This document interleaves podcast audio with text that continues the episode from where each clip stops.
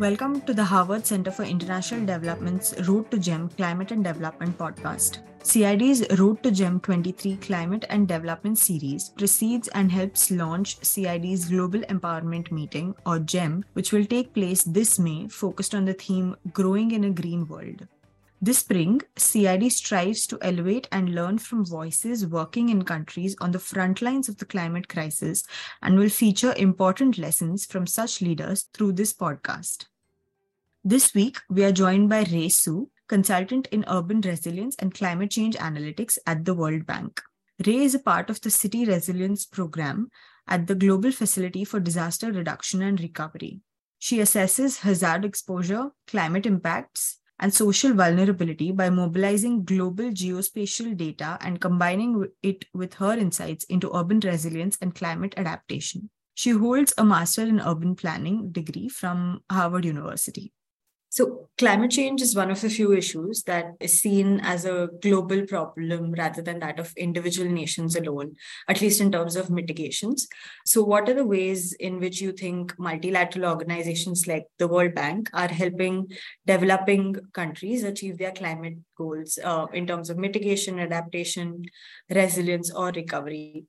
Yeah, that's a good question, but also a big question. And I think with such a large organization like the World Bank, there's really a lot happening, especially in recent years when the awareness about climate change and the need for mitigation adaptation is really kind of at the forefront of everyone's agenda. And just from what I experienced in the organization, I think there's a lot happening about disaster resilience and assessing not just for the potential economic and asset damages, but also losses to socioeconomic well-being, which is really kind of a paradigm shift when you think about how like what are the implications of this for vulnerable people who may not own as much economic assets but may eventually be hurt the most in terms of their quality of life and livelihoods when it comes to natural disasters? And there's also a lot greater focus in the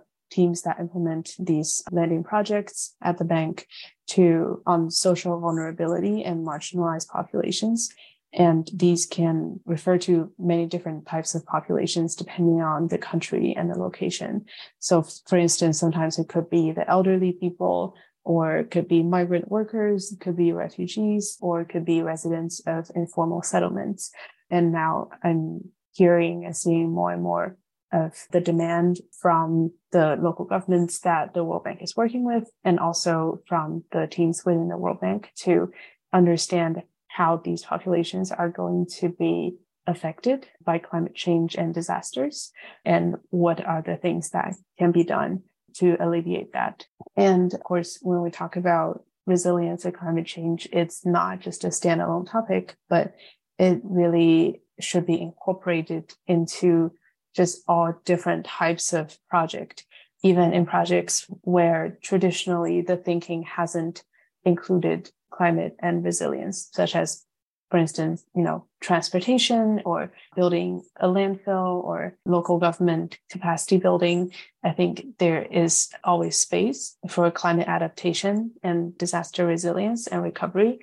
in these areas. And I think the room for these considerations are opening up more and more. And finally, I also just want to point out, especially like from my point of view as a and data analytics professional, that the World Bank itself produces and also is a platform for a lot of data and research that's really looking at the future climate impacts on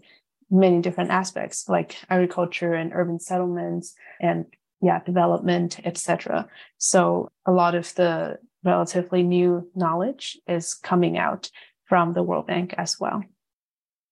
Thank you so much for sharing that. So, building on that a little bit, could you elaborate on what your team specifically does at the World Bank? Yeah, for sure. So, I belong to the City Resilience Program,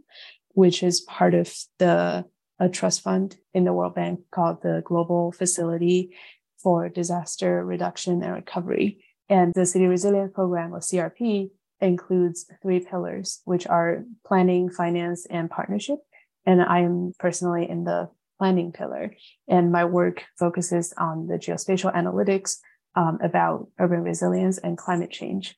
And a lot of what we do is very upstream of a lot of the projects that eventually get implemented or the dialogues that the World Bank teams are having with our local government counterparts in different countries. So in day to day, I might be, my work really spans a lot of different locations with a focus on urban areas. So we have the opportunity to analyze hazard exposure and potential climate impacts in cities all, of, all over the world and have the chance to see how varied and uncertain the climate change impacts could be between, say, a coastal city in Latin America versus a fast growing inland capital city in Africa. And um, yeah, situation can look quite different, even though it's grouped under the very overarching topic of climate change. That sounds really interesting given the global scale and how you're able to see the nuances across different geographies. And it's also great that you leverage data to take into account social vulnerabilities that are very local to a particular geographical context uh, while thinking about climate change and climate uh, resilience. So, what kind of data have you found to be most impactful in driving change and motivating local decision makers to act on issues of climate change and disaster resilience more seriously? I actually realized that a lot of times it's not really about you know the data specification of the data sources themselves but rather what we're able to communicate with the data. And at the end of the day it is the gravity of the situation of climate change that really urges the action. And i found that the actually the presentation and communication of data is very powerful in just aiding the persuasion or in helping you know us to really have to construct this argument that there should be a lot more to be done in the area of resilience, urban resilience, and climate change. So in my day-to-day work, we actually use mostly global data sets, which there are a lot of. And I was when I, you know, when I started, I was very surprised to find the abundance of just global hazard data that's open source, publicly accessible. But I had no idea that they even existed when I was a student, like before I came into this line of work. But there's there's really a lot of global data on many different types of hazards from flooding to landslide to wildfire and also a lot about population and settlements. I would say 90% of the data that we work with are global and public which meaning that it's free.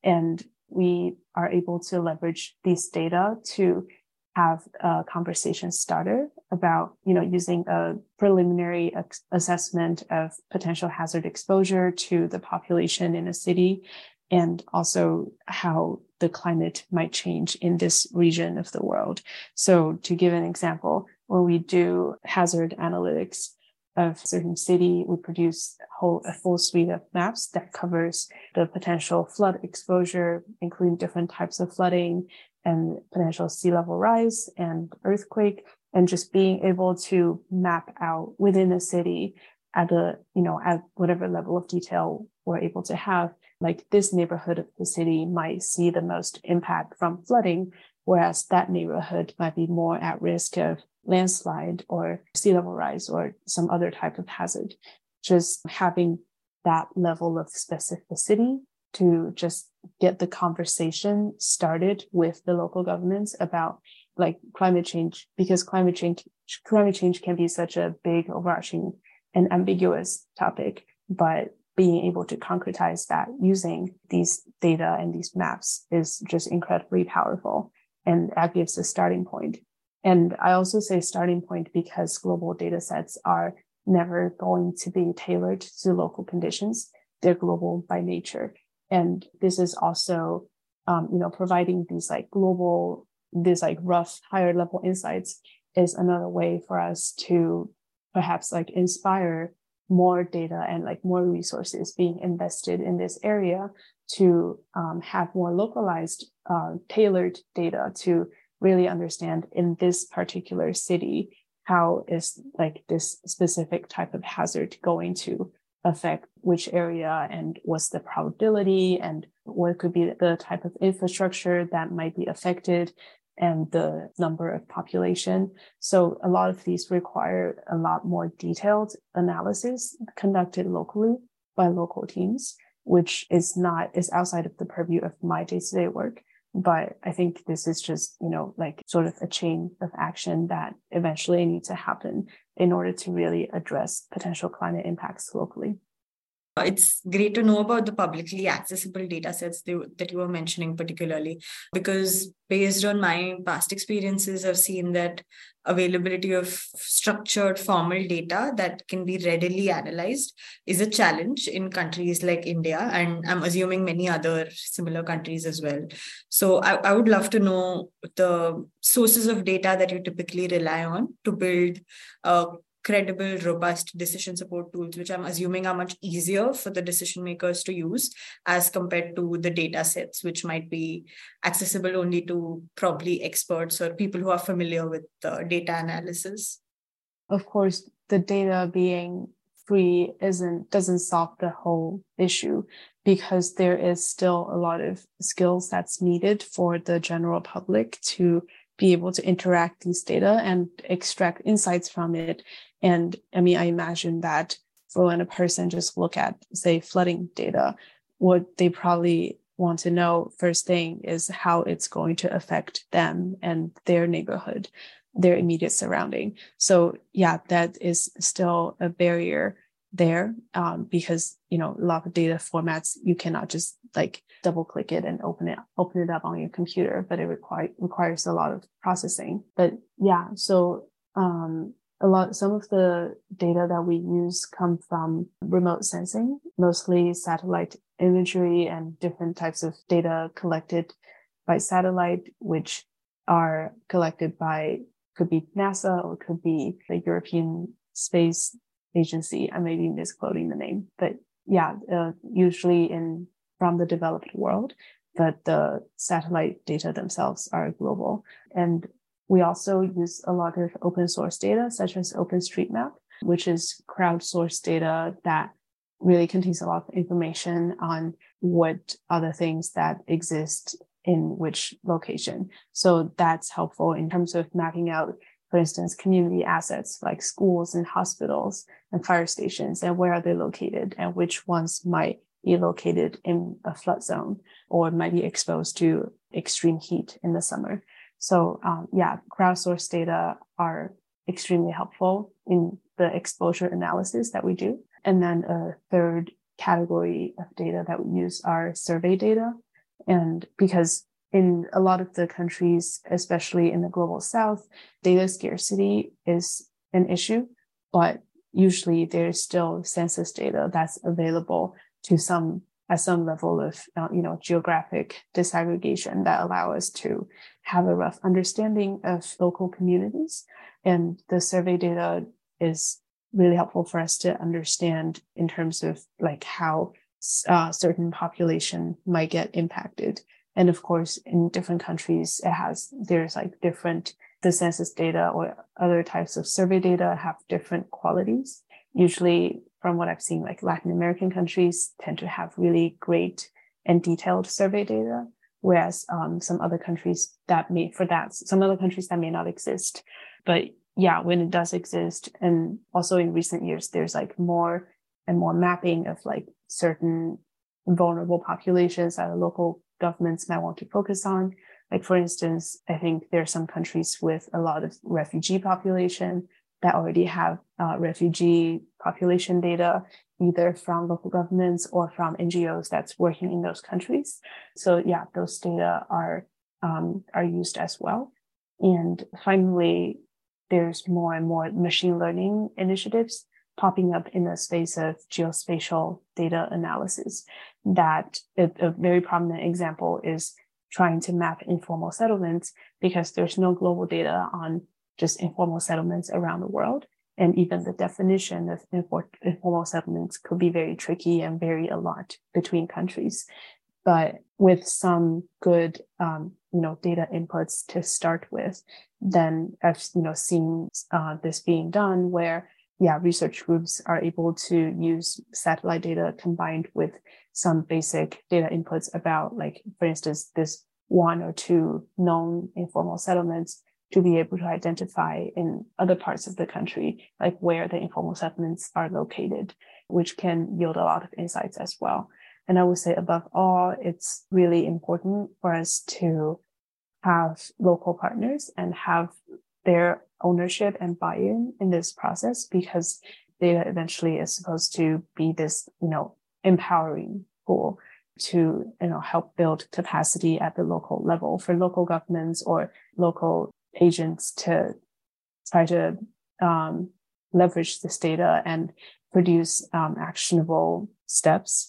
And yeah, and therefore it's sometimes when we have the opportunity to work with the local government, then it's we always try to focus more on the capacity building so that when you know because more and more data are always going to come along but yeah but it's important that the local counterparts are able to continue to engage with all of these data all of the new data that's coming out every single day yeah, thank you for sharing that. I'm sure it would be helpful for many students and professionals who might be looking for sources of data that they can build upon for their research and analysis.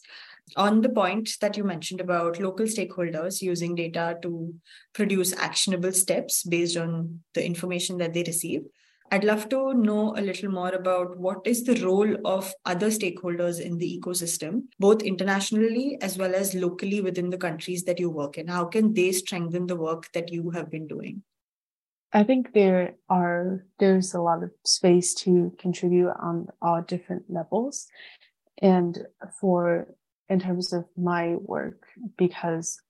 we primarily make use of global data. However, when local data are available, that's always a big plus just for us to be able to understand in a much better level of detail and better accuracy the type of hazard exposure that exists in the city and yeah and the impacts on the specific people living in that city. So more local data is always good.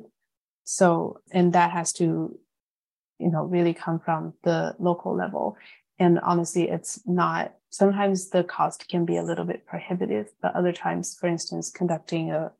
flood assessment for a city, it may actually be not as costly as one might imagine. And so, yeah, it just being able to have that data, you know, being produced at the local level in more and more cities around the world, I think that would really help governments sort of identify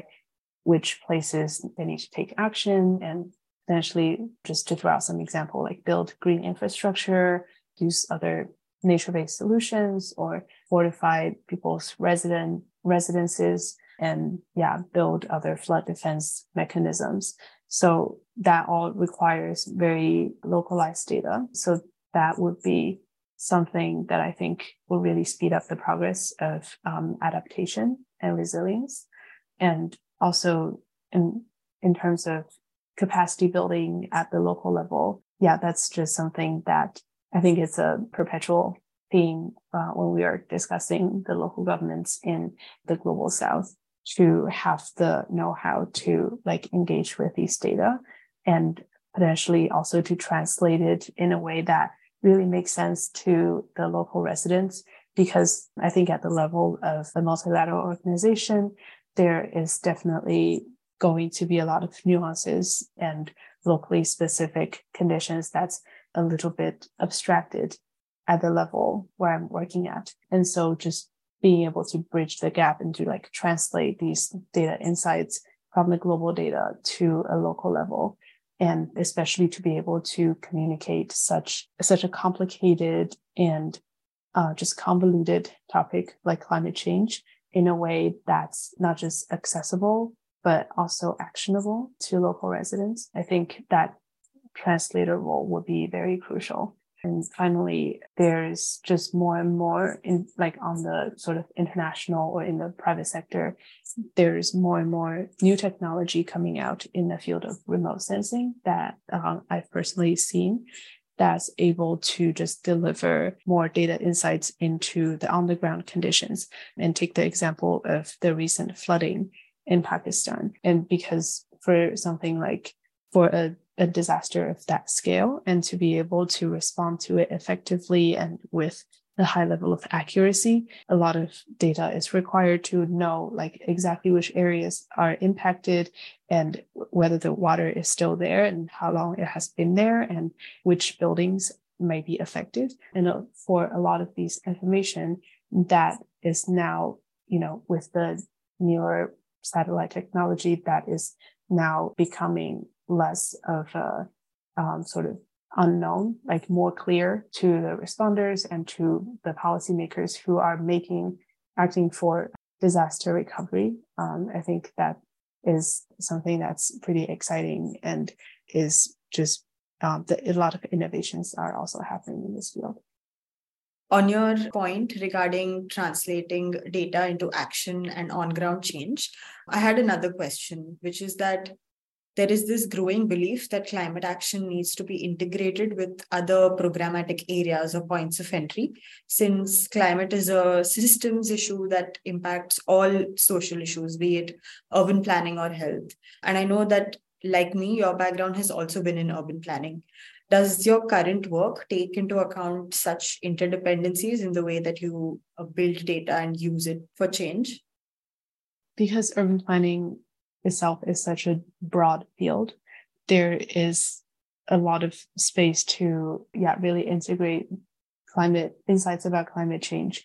into just different aspects of the practice and i would also say that actually in most of my work climate change itself and climate change and disaster resilience is not dealt with at, as this silo. It's not a separate issue, but rather the interest and demand from the different teams is to really understand how it just permeates every aspect of life and how it could be addressed when when they're implementing other types of projects. So, for instance, um, we've had this project I've had this, I've worked on this project where I was able to analyze for just different sort of things that's been already been planned, such as building a bus station in this location or building a landfill or a government building in that location or open air market, how all of these things can be informed by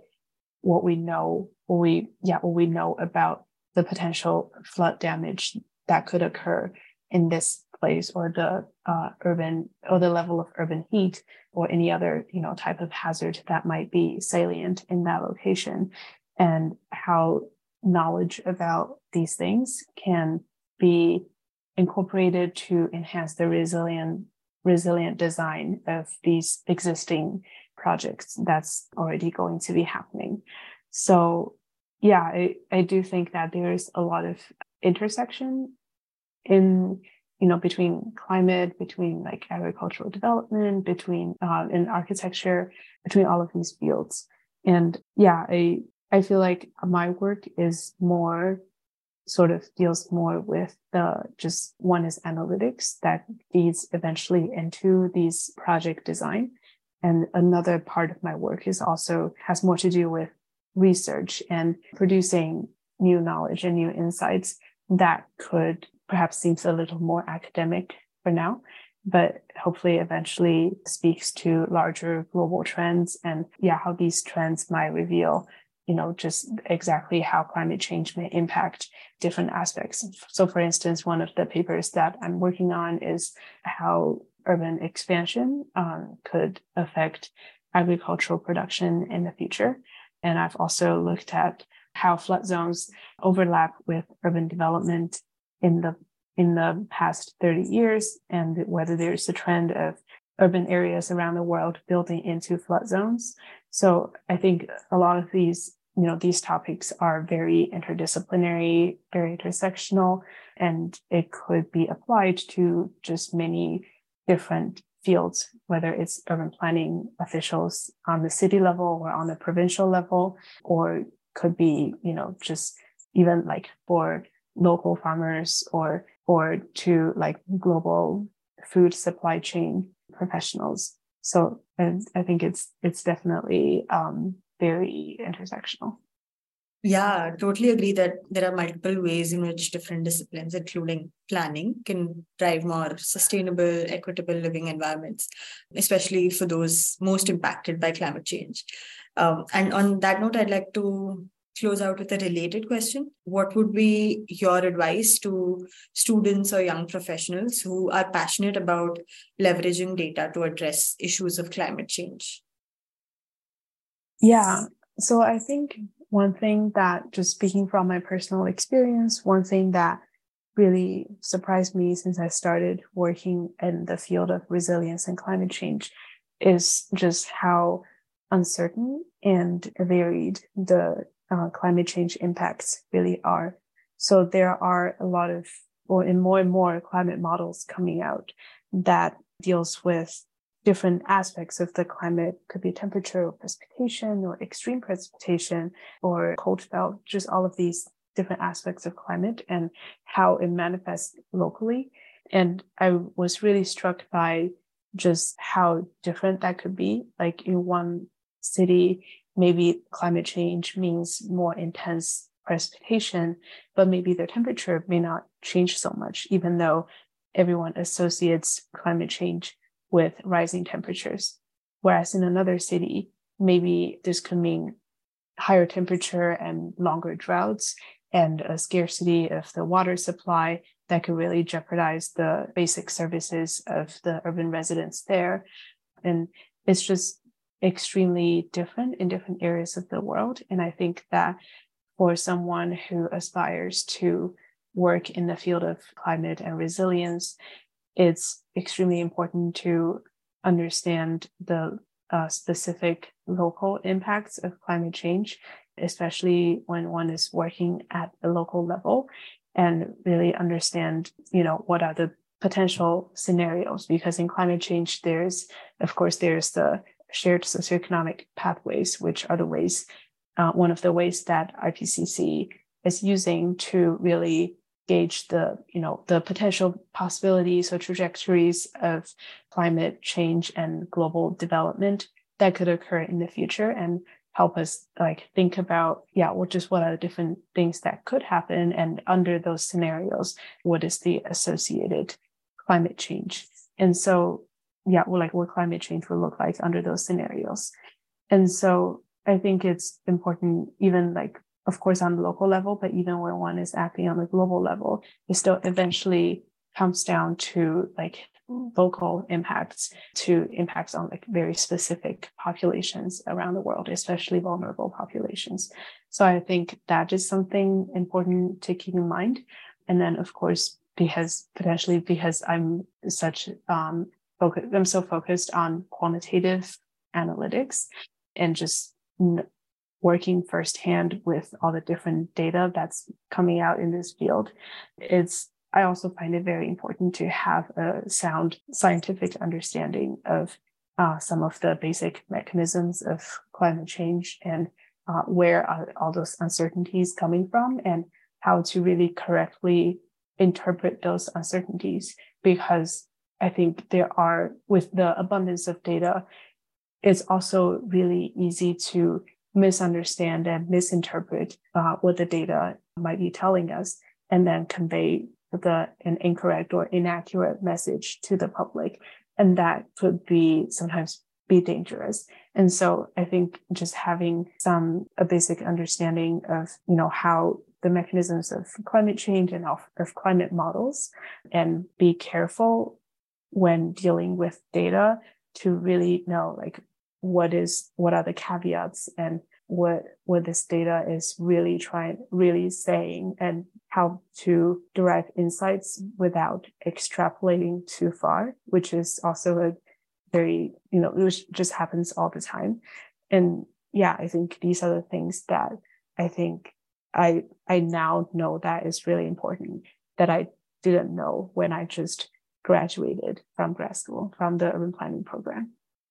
Thank you so much, Rui. Thank you for taking out the time to share all these wonderful insights with us. I'm certain that our listeners got a lot to learn from your work at the World Bank in building data systems for countries to advance our climate goals and strengthen the global response to climate related risks and disasters. So, really grateful to have had you here with us. Thank you. Thank you so much for having me.